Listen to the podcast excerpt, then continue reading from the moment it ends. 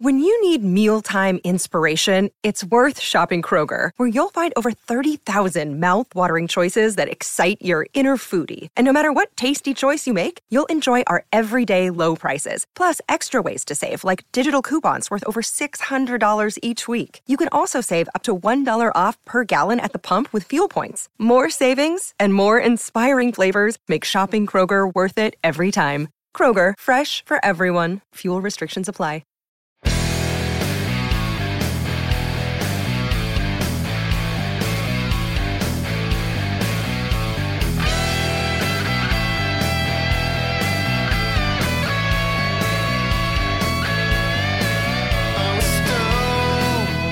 Pittsburgh Steeler fans, welcome back to another episode of Steeler Stat Geek. This is behind the steel curtain editor Dave Schofield coming at you. It's Thursday morning. It's the off season. We are churning on. Yes, the NFL playoffs are still going on, and actually, I got a playoff question to talk about here uh, in the second half. Uh, you know, dealing with the Steelers, dealing with the current playoffs. I, I went into last year's playoffs a little bit. We'll get to that in the second half, but we've got a better, great not I don't I don't want to say better, but more Steelers related question that really dives deep into numbers. So when I say better, I mean from a from a, a numbers calculation standpoint, this is going to be a lot of fun today because I'm just going to dive right in. I'm, before I do, I want to say questions. I'm always looking for questions. This week, I'm answering two questions, one in each half. And actually, the first half's probably going to, the first question is going to flow into the second half a little bit because I know it's going to take a lot of time to get through some of these numbers. But I want everyone to know I'm looking for your questions this offseason. I want to know what you want to know about with, when it comes to stats, when it comes to the Steelers. So if you could hit me up on Twitter at STLR Superfandad or email me at stlrsuperfandad at gmail.com. I am ready for these questions. I got some via Twitter. I got some via email. I didn't, I almost, obviously, I'm not going to answer all the ones I got last week in this episode, but uh, I'll answer others next week. But I, am I'll then the well will run dry if I don't get any more. So I'm ready for more. Some of them, it kind of fit, de- depends on if they're appropriate now, how they fit together. Like I wanted to answer the playoff question this week because we're in the midst of the playoffs. And I just kind of thought it would be fun to do that. But I had another one that we're going to look at first in the first half. And I have to say, it was so sad to get the Zebra Technologies email this week to know that there was going to be nothing in there about the Pittsburgh Steelers. So obviously, there's no more Zebra Technology stat of the week. I really want to thank them for uh, getting me that information each week that I could use in order to to bring you all some of their next gen stats or the some of the information they use to calculate um, the NFL's next gen stats. So I'm diving in to this question. Here we go. This is from John Jay on Twitter. John Jay, that he's at John Jay Walker. He says, brought it up at a game earlier this year, but a fun exercise would be to look at dollars per target and dollars per reception of Steelers receivers.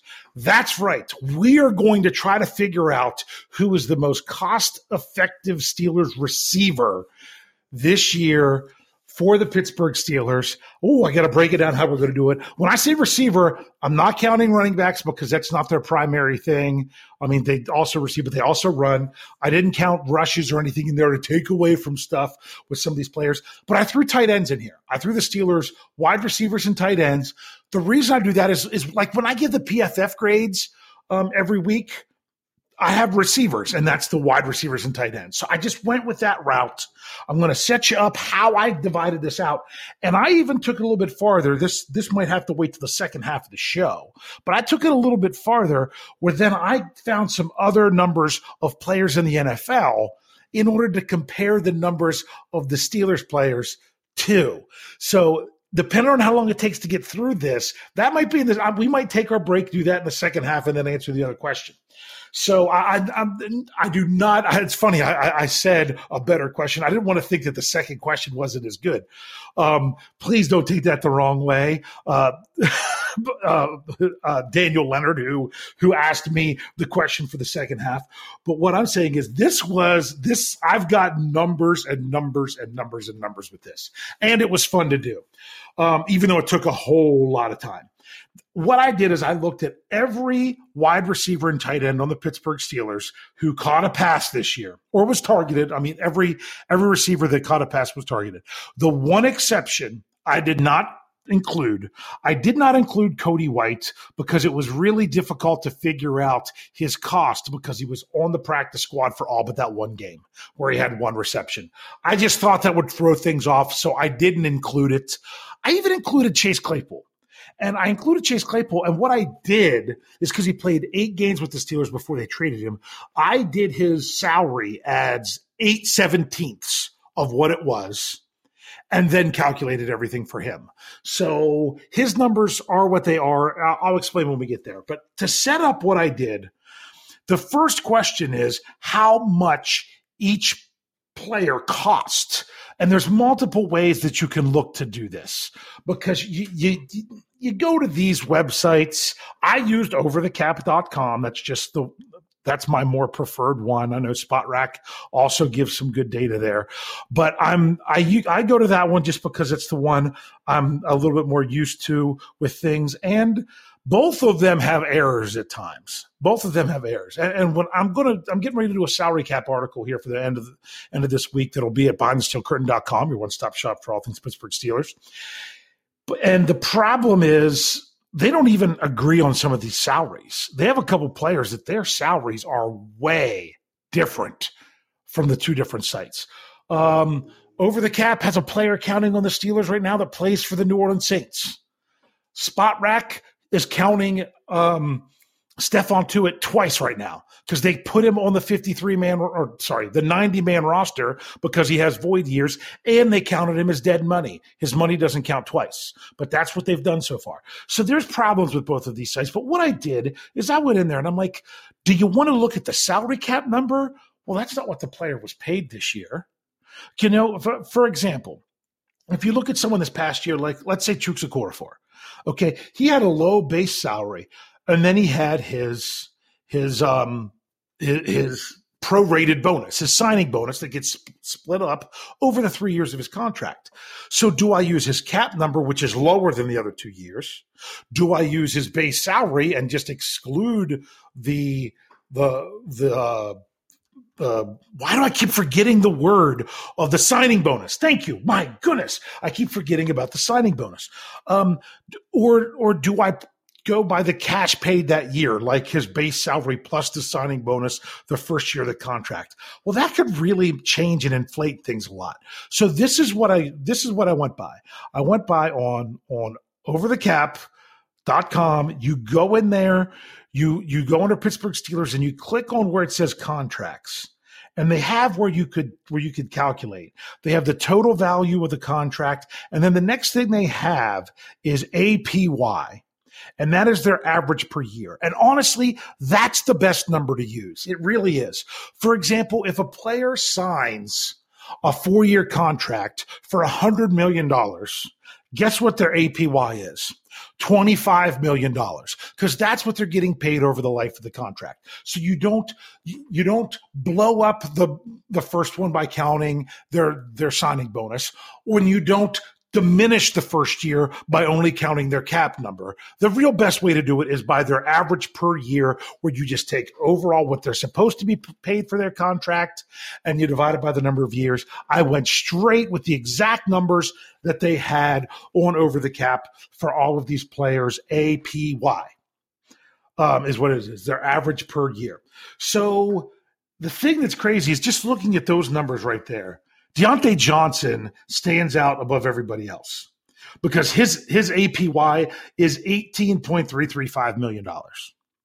The next highest one is Gunner O at two point one. That's it. Nobody else is over two.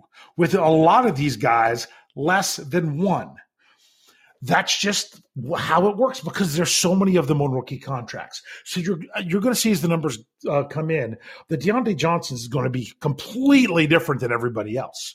But it's kind of ironic how it all is going going to fall out. But I took it a little bit further because what was asked for me by John Jay was he wanted to know per target and per reception. I did two more. I went targets, I went receptions, I went receiving yards, and I went snaps because sometimes a player is on the field playing a lot of snaps, doing other things, and they just might not get targeted. So we're going to look at all four of these things as different categories. So let's dive into it. Um, I could read you off all the all the APYs of every player. I already told you some of them. Like Pickens and Fre- like Pickens is one point six eight eight and something. Um, is one point five oh seven. Uh, Claypool's would have been 1.654, but yet I took eight seventeenths of that, which was ended up being, and these are all million when I say these these numbers, which ended up being 0.778, you know, 778,000. Um, ones that are under a, a million, Connor Heyward is 150 about 154,000. I use the exact numbers in my calculations. Um, Sims, Steven Sims is uh, 895k. Uh, Miles Boykin, he's another one. Technically, he cost the Steelers $2.54 million this past year. That was his base salary. I but his A his his APY I used is what they actually have based on his contract that he had with the Ravens. I, I thought that was more fair and more representative than what it would be just for that one year that, that the Steelers took on. Maybe you think I'm backwards. I should have done it the other way, but I'll be honest with you, these numbers are pretty are pretty up there based on this. Just imagine if it would have been um, that that other number. The lowest on the team, and he's he's actually got the lowest APY of the entire Steelers of any player that was you know playing playing for the season and that was Zach Gentry. That's because he was the only guy playing. He was he was playing on his original fourth year fourth year of his rookie contract, which meant four years ago they were cheaper. So that meant that even though he might be making more than some of these guys right now, he didn't his rookie year because it was a while ago. And he was the last, the lowest draft pick from that year that was still on that contract. So that's why uh, Zach Gentry actually had the lowest one of them all at 716K. Oh, let's dive into it. So when we look at targets, the the most I'll, I'll, give you the most expensive and I'll uh, and and go from there. The most expensive Pittsburgh Steelers uh, Steeler player in in the amount of dollars per target this season is actually Gunner O he costs $300,000 per target. And you're like, oh, well, he's a kick returner. Uh-uh. He got that taken away from him. He was only on, on the offense. So, wow. Most expensive yards per target, Gunner O, 300,000. Next, right behind him was Miles Boykin at $297,911. That's because Gunner O only had seven targets and Boykin only had three. That's why. Then the next highest, obviously, is Diontae Johnson. His 147 targets had him at $124,728 per target. Well, that seems like a lot. Then you look at some of the other ones. Okay. Um, Con- Connor Heyward, because he didn't have a lot of targets, only had 17. He was he was uh, just over 56k. Then you have someone like Steven Sims was almost 39,000. Zach Gentry was just over 31,000. Um, George Pickens was just over 20,000. The two cheapest were Chase Claypool um, at 15,569, if you even want to include him. But honestly, the, the cheapest um, dollar amount per target for the Steelers, the most cost efficient, that's Pat Freiermuth. His 98 targets, that's $15,378 per target. So that's the targets. Now let's go to, with receptions. Okay. Boykin was the highest at 446, basically 447,000, um, followed by Gunner at 420. They're the two outliers with a lot of this because they had such few targets and receptions. You know, um, two receptions for Boykin, five receptions for Gunner So we could have almost just thrown them out, but kind of shows you a little bit what's going on there with Gunner Um, so then when you the next one obviously is going to be Diontae Johnson. He actually um, cost the Steelers this year two hundred thirteen thousand one hundred ninety eight dollars per reception with his eighty six receptions. The next highest after him was once again Connor Heyward, seventy nine thousand four hundred eighty three. Then Steven Sims sixty three thousand two hundred twenty nine or sorry nine hundred twenty nine.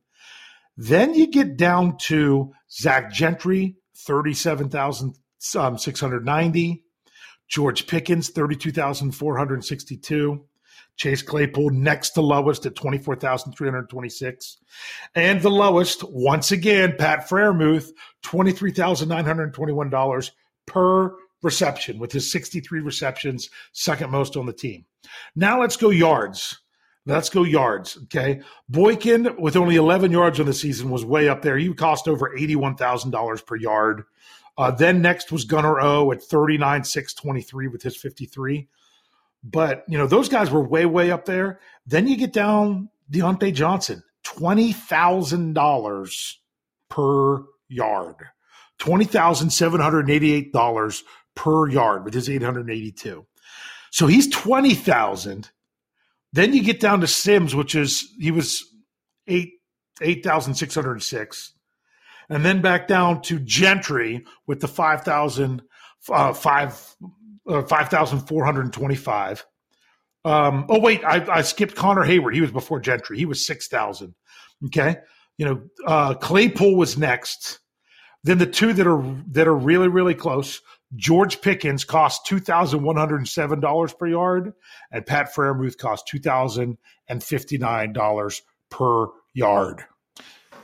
All right, so let's go to the last one. I did snap just for fun, and who's the most expensive one per snap? That's Diontae Johnson.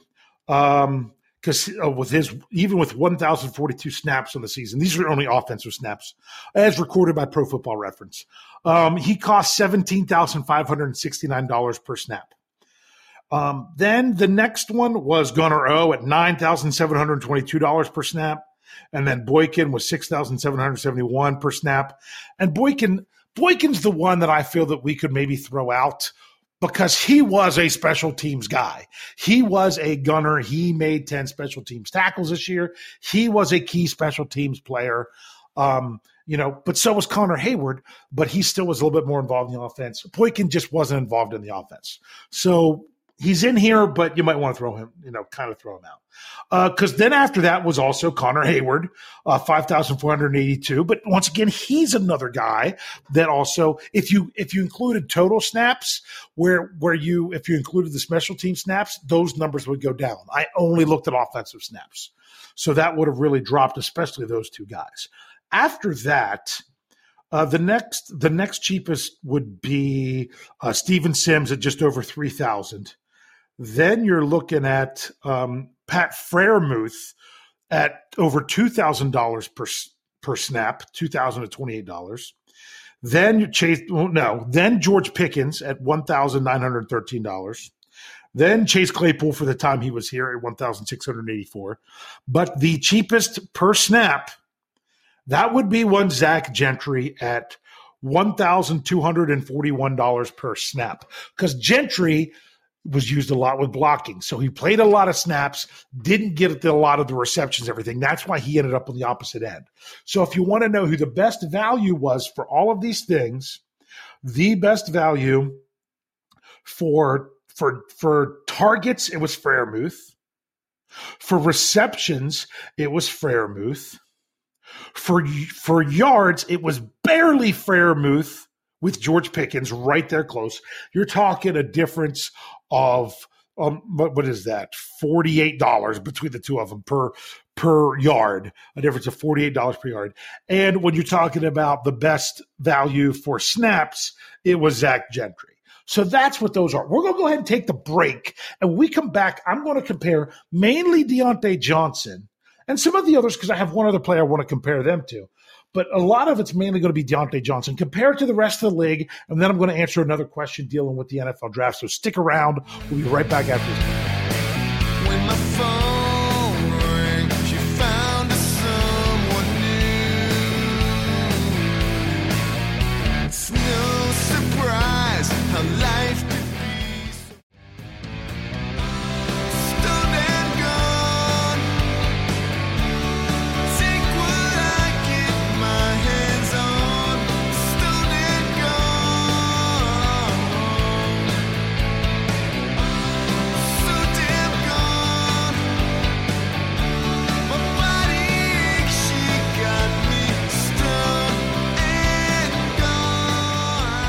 Pittsburgh Steelers fans, this has been a lot of fun. I'm, I, I don't know. I love a question like this that I, I wouldn't have thought of just calculating all this on my own. But this is fun to figure this out of how much it cost per reception, per target, per yard. Well, what I decided to do was I decided to say, let's look at the top receivers in the NFL.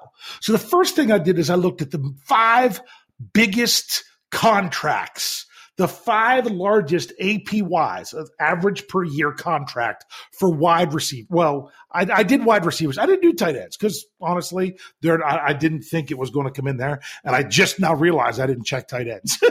but I'm just assuming that it's going to be these receivers. Plus, I was trying to compare this to Diontae Johnson, so the tight end didn't really matter. So I did that. But the thing is, with those top five, is two of them missed part of the season. Two of them only played nine games, and that was DeAndre Hopkins and Cooper Kupp. But I went ahead and did them to sh- you could really see the difference.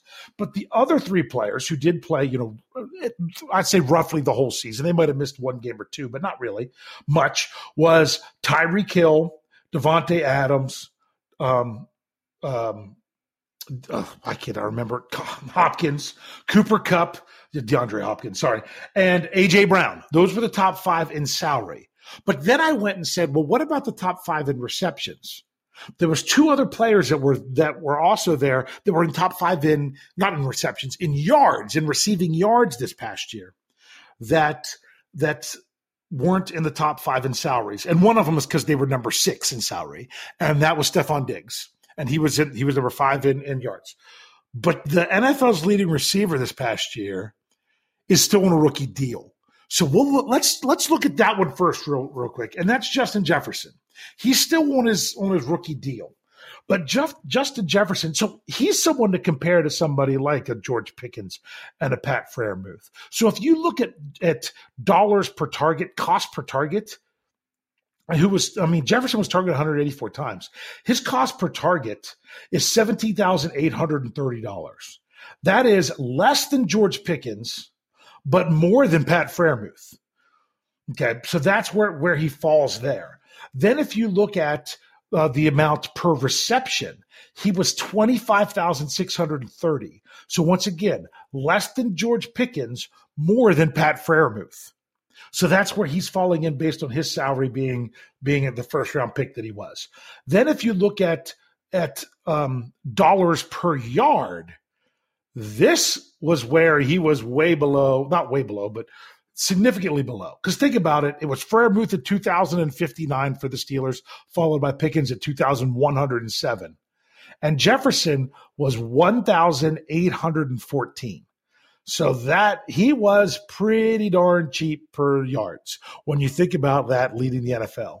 And then when you look at per snap, he was actually more expensive per snap than Pickens, than Freiermuth, than than than those guys. He was three thousand dollars a snap.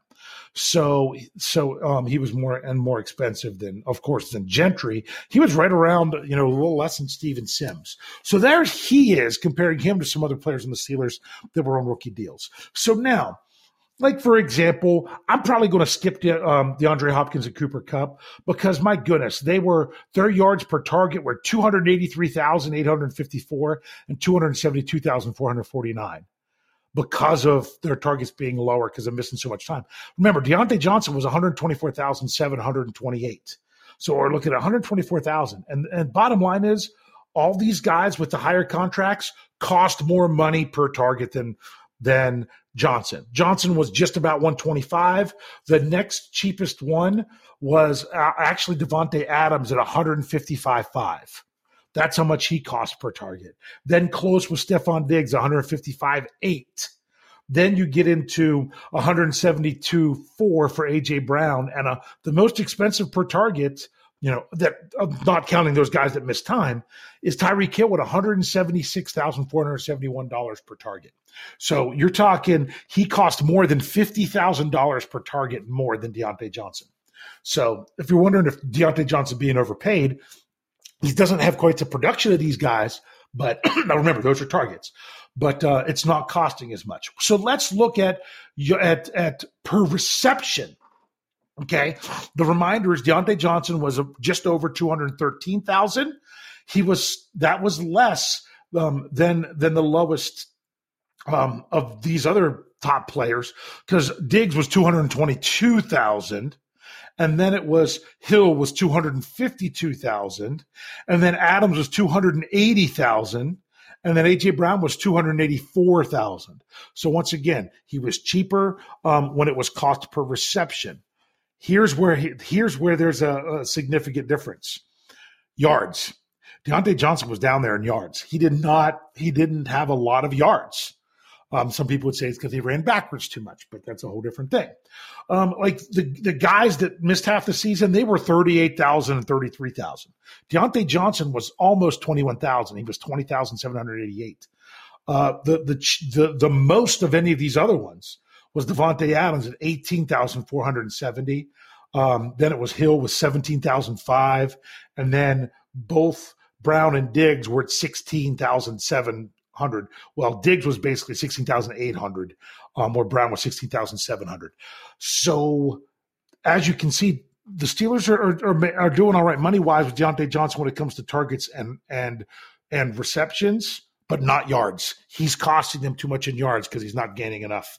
If you want to compare it to the other top guys, then if you look at snaps, where Diontae Johnson was at seventeen six in in essence, um, that was way cheaper than all these other guys that were, I mean, they were, it was basically $50,000 per snap for the guys that only played half the season, like Cooper Kupp and, and Hopkins. But um, the most expensive was Tyreek Hill at 37.5. And then you had 28.7 for Diggs uh, 26,800 for, for Adams.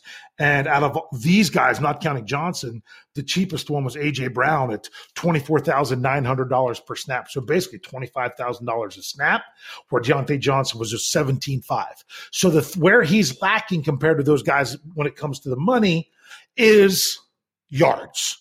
So that was just to help put put Diontae Johnson's numbers that were so different than the rest of the team into perspective compared to some other people. Also, remember Diontae Johnson is the, was the 17th highest APY of a receiver last year. I know Brian Anthony Davis likes to say he's 18th because he's 18 for number 18. He was actually 17th. I don't know if he miscounted or what.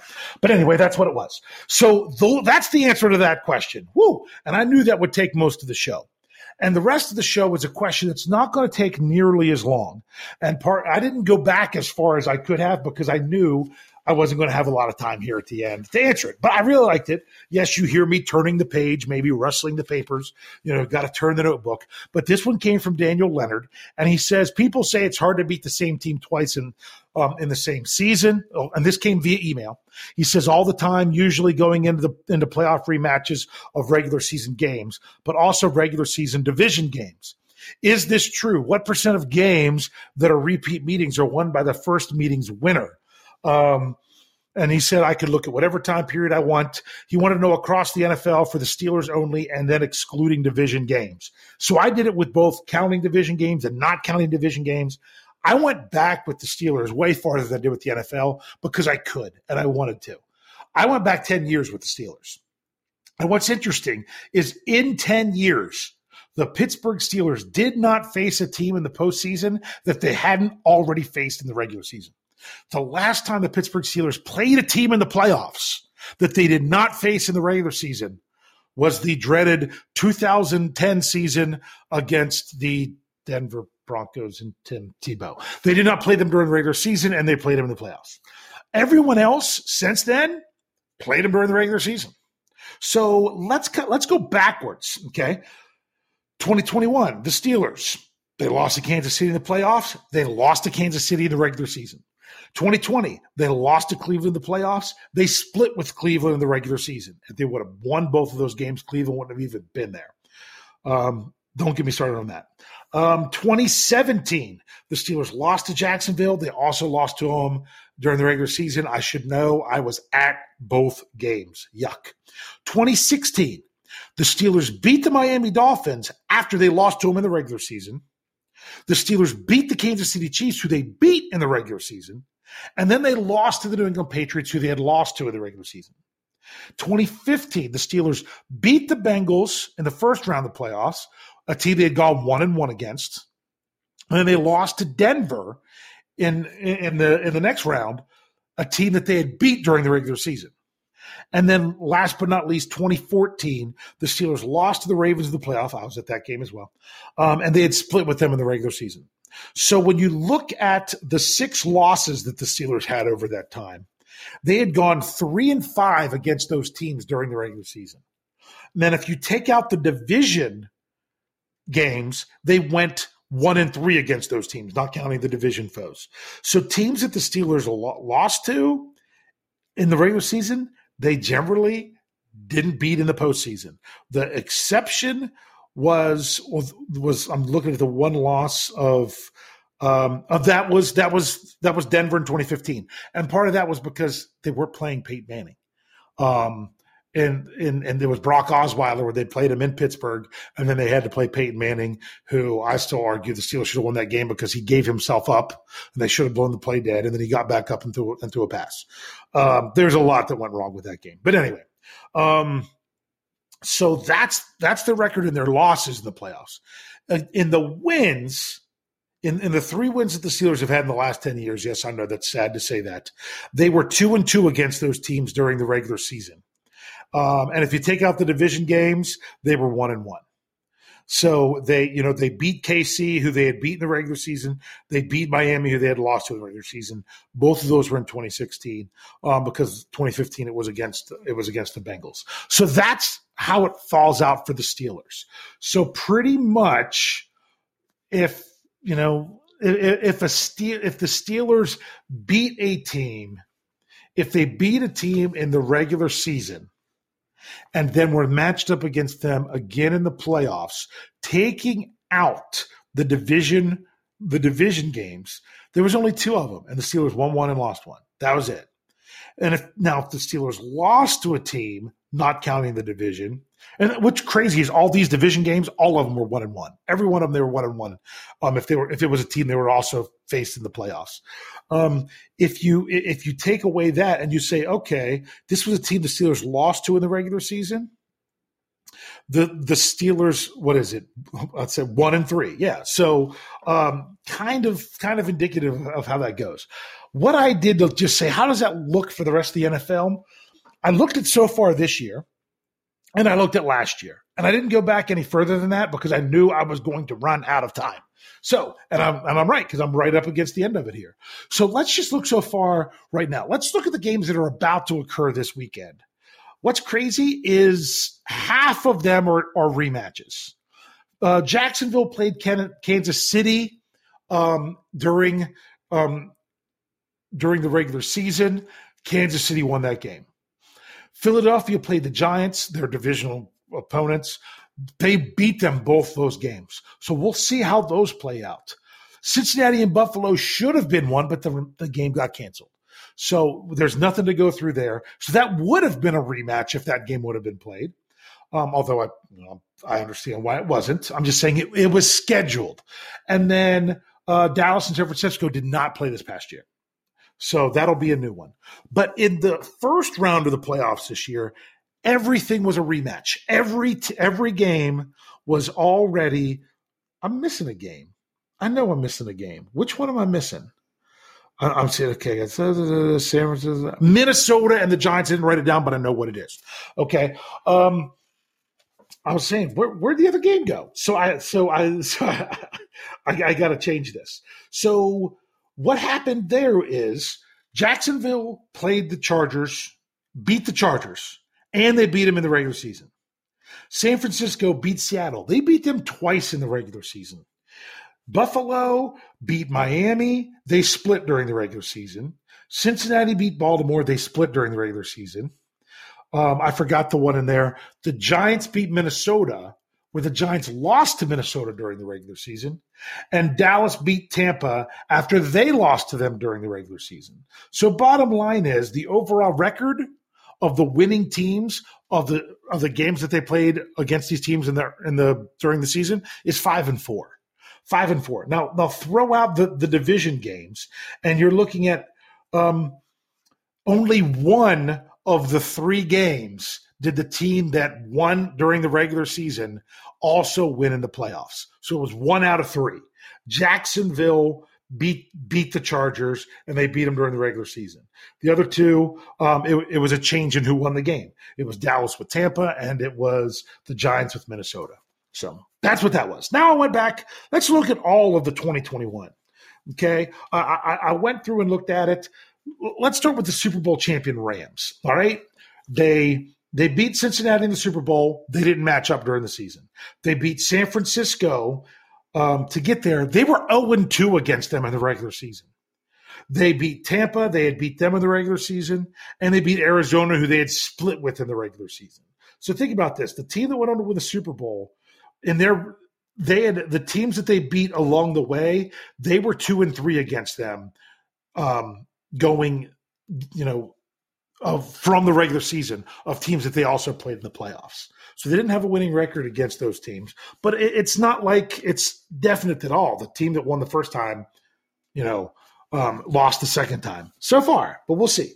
Cincinnati, here you go. They, well, I'm going to look at their wins because we already looked at their loss to the Rams. Okay, so Cincinnati they beat Kansas City, who they beat in the regular season. They beat Tennessee, who they didn't play in the regular season. And they beat the Raiders, who they beat in the regular season. So for them, if they beat them in the regular season, they beat them in the playoffs.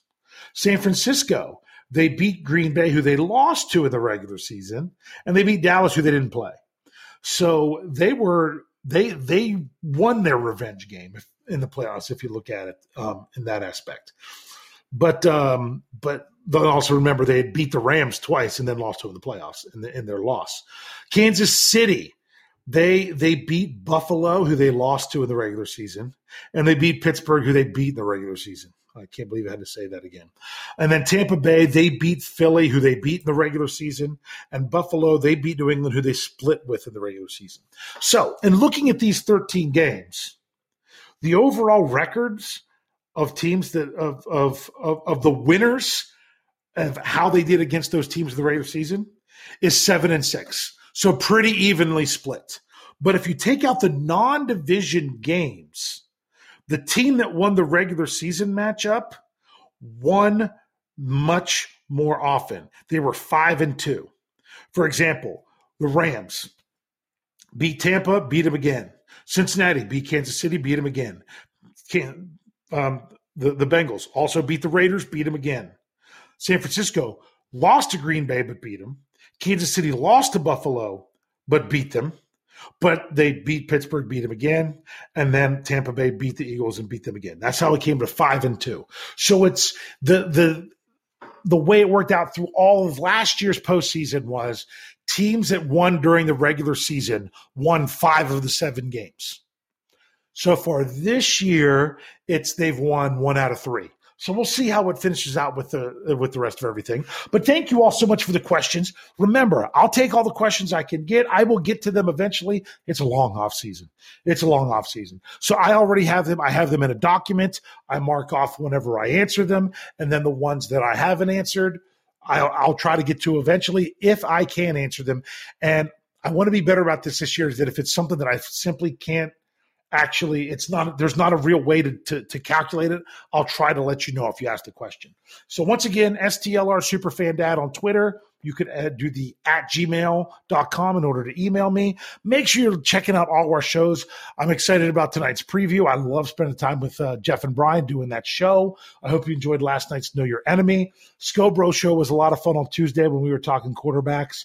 Uh, we've got our whole lineup coming. We're still bringing you the stuff on the weekend always make sure you're checking out your Let's Ride Monday, Wednesday, Friday. I'm part of the Ride or Die crew. I don't miss one. And I even occasionally um, uh, throw something into the mailbag. And of course, Monday, I was just Monday morning conversation when we talked about team needs. So if you didn't catch that one, go back and check it. It was a lot of fun. So, whew, the off season will roll on. Man, I love great questions that give that give lots of numbers to talk about. Thank you, Nerds of Steel. I know you'll come through for me. Um, hopefully, you enjoyed this show. They were based on your questions. So I hope you stuck through to the end. And as I always say to finish this out, thanks for geeking out.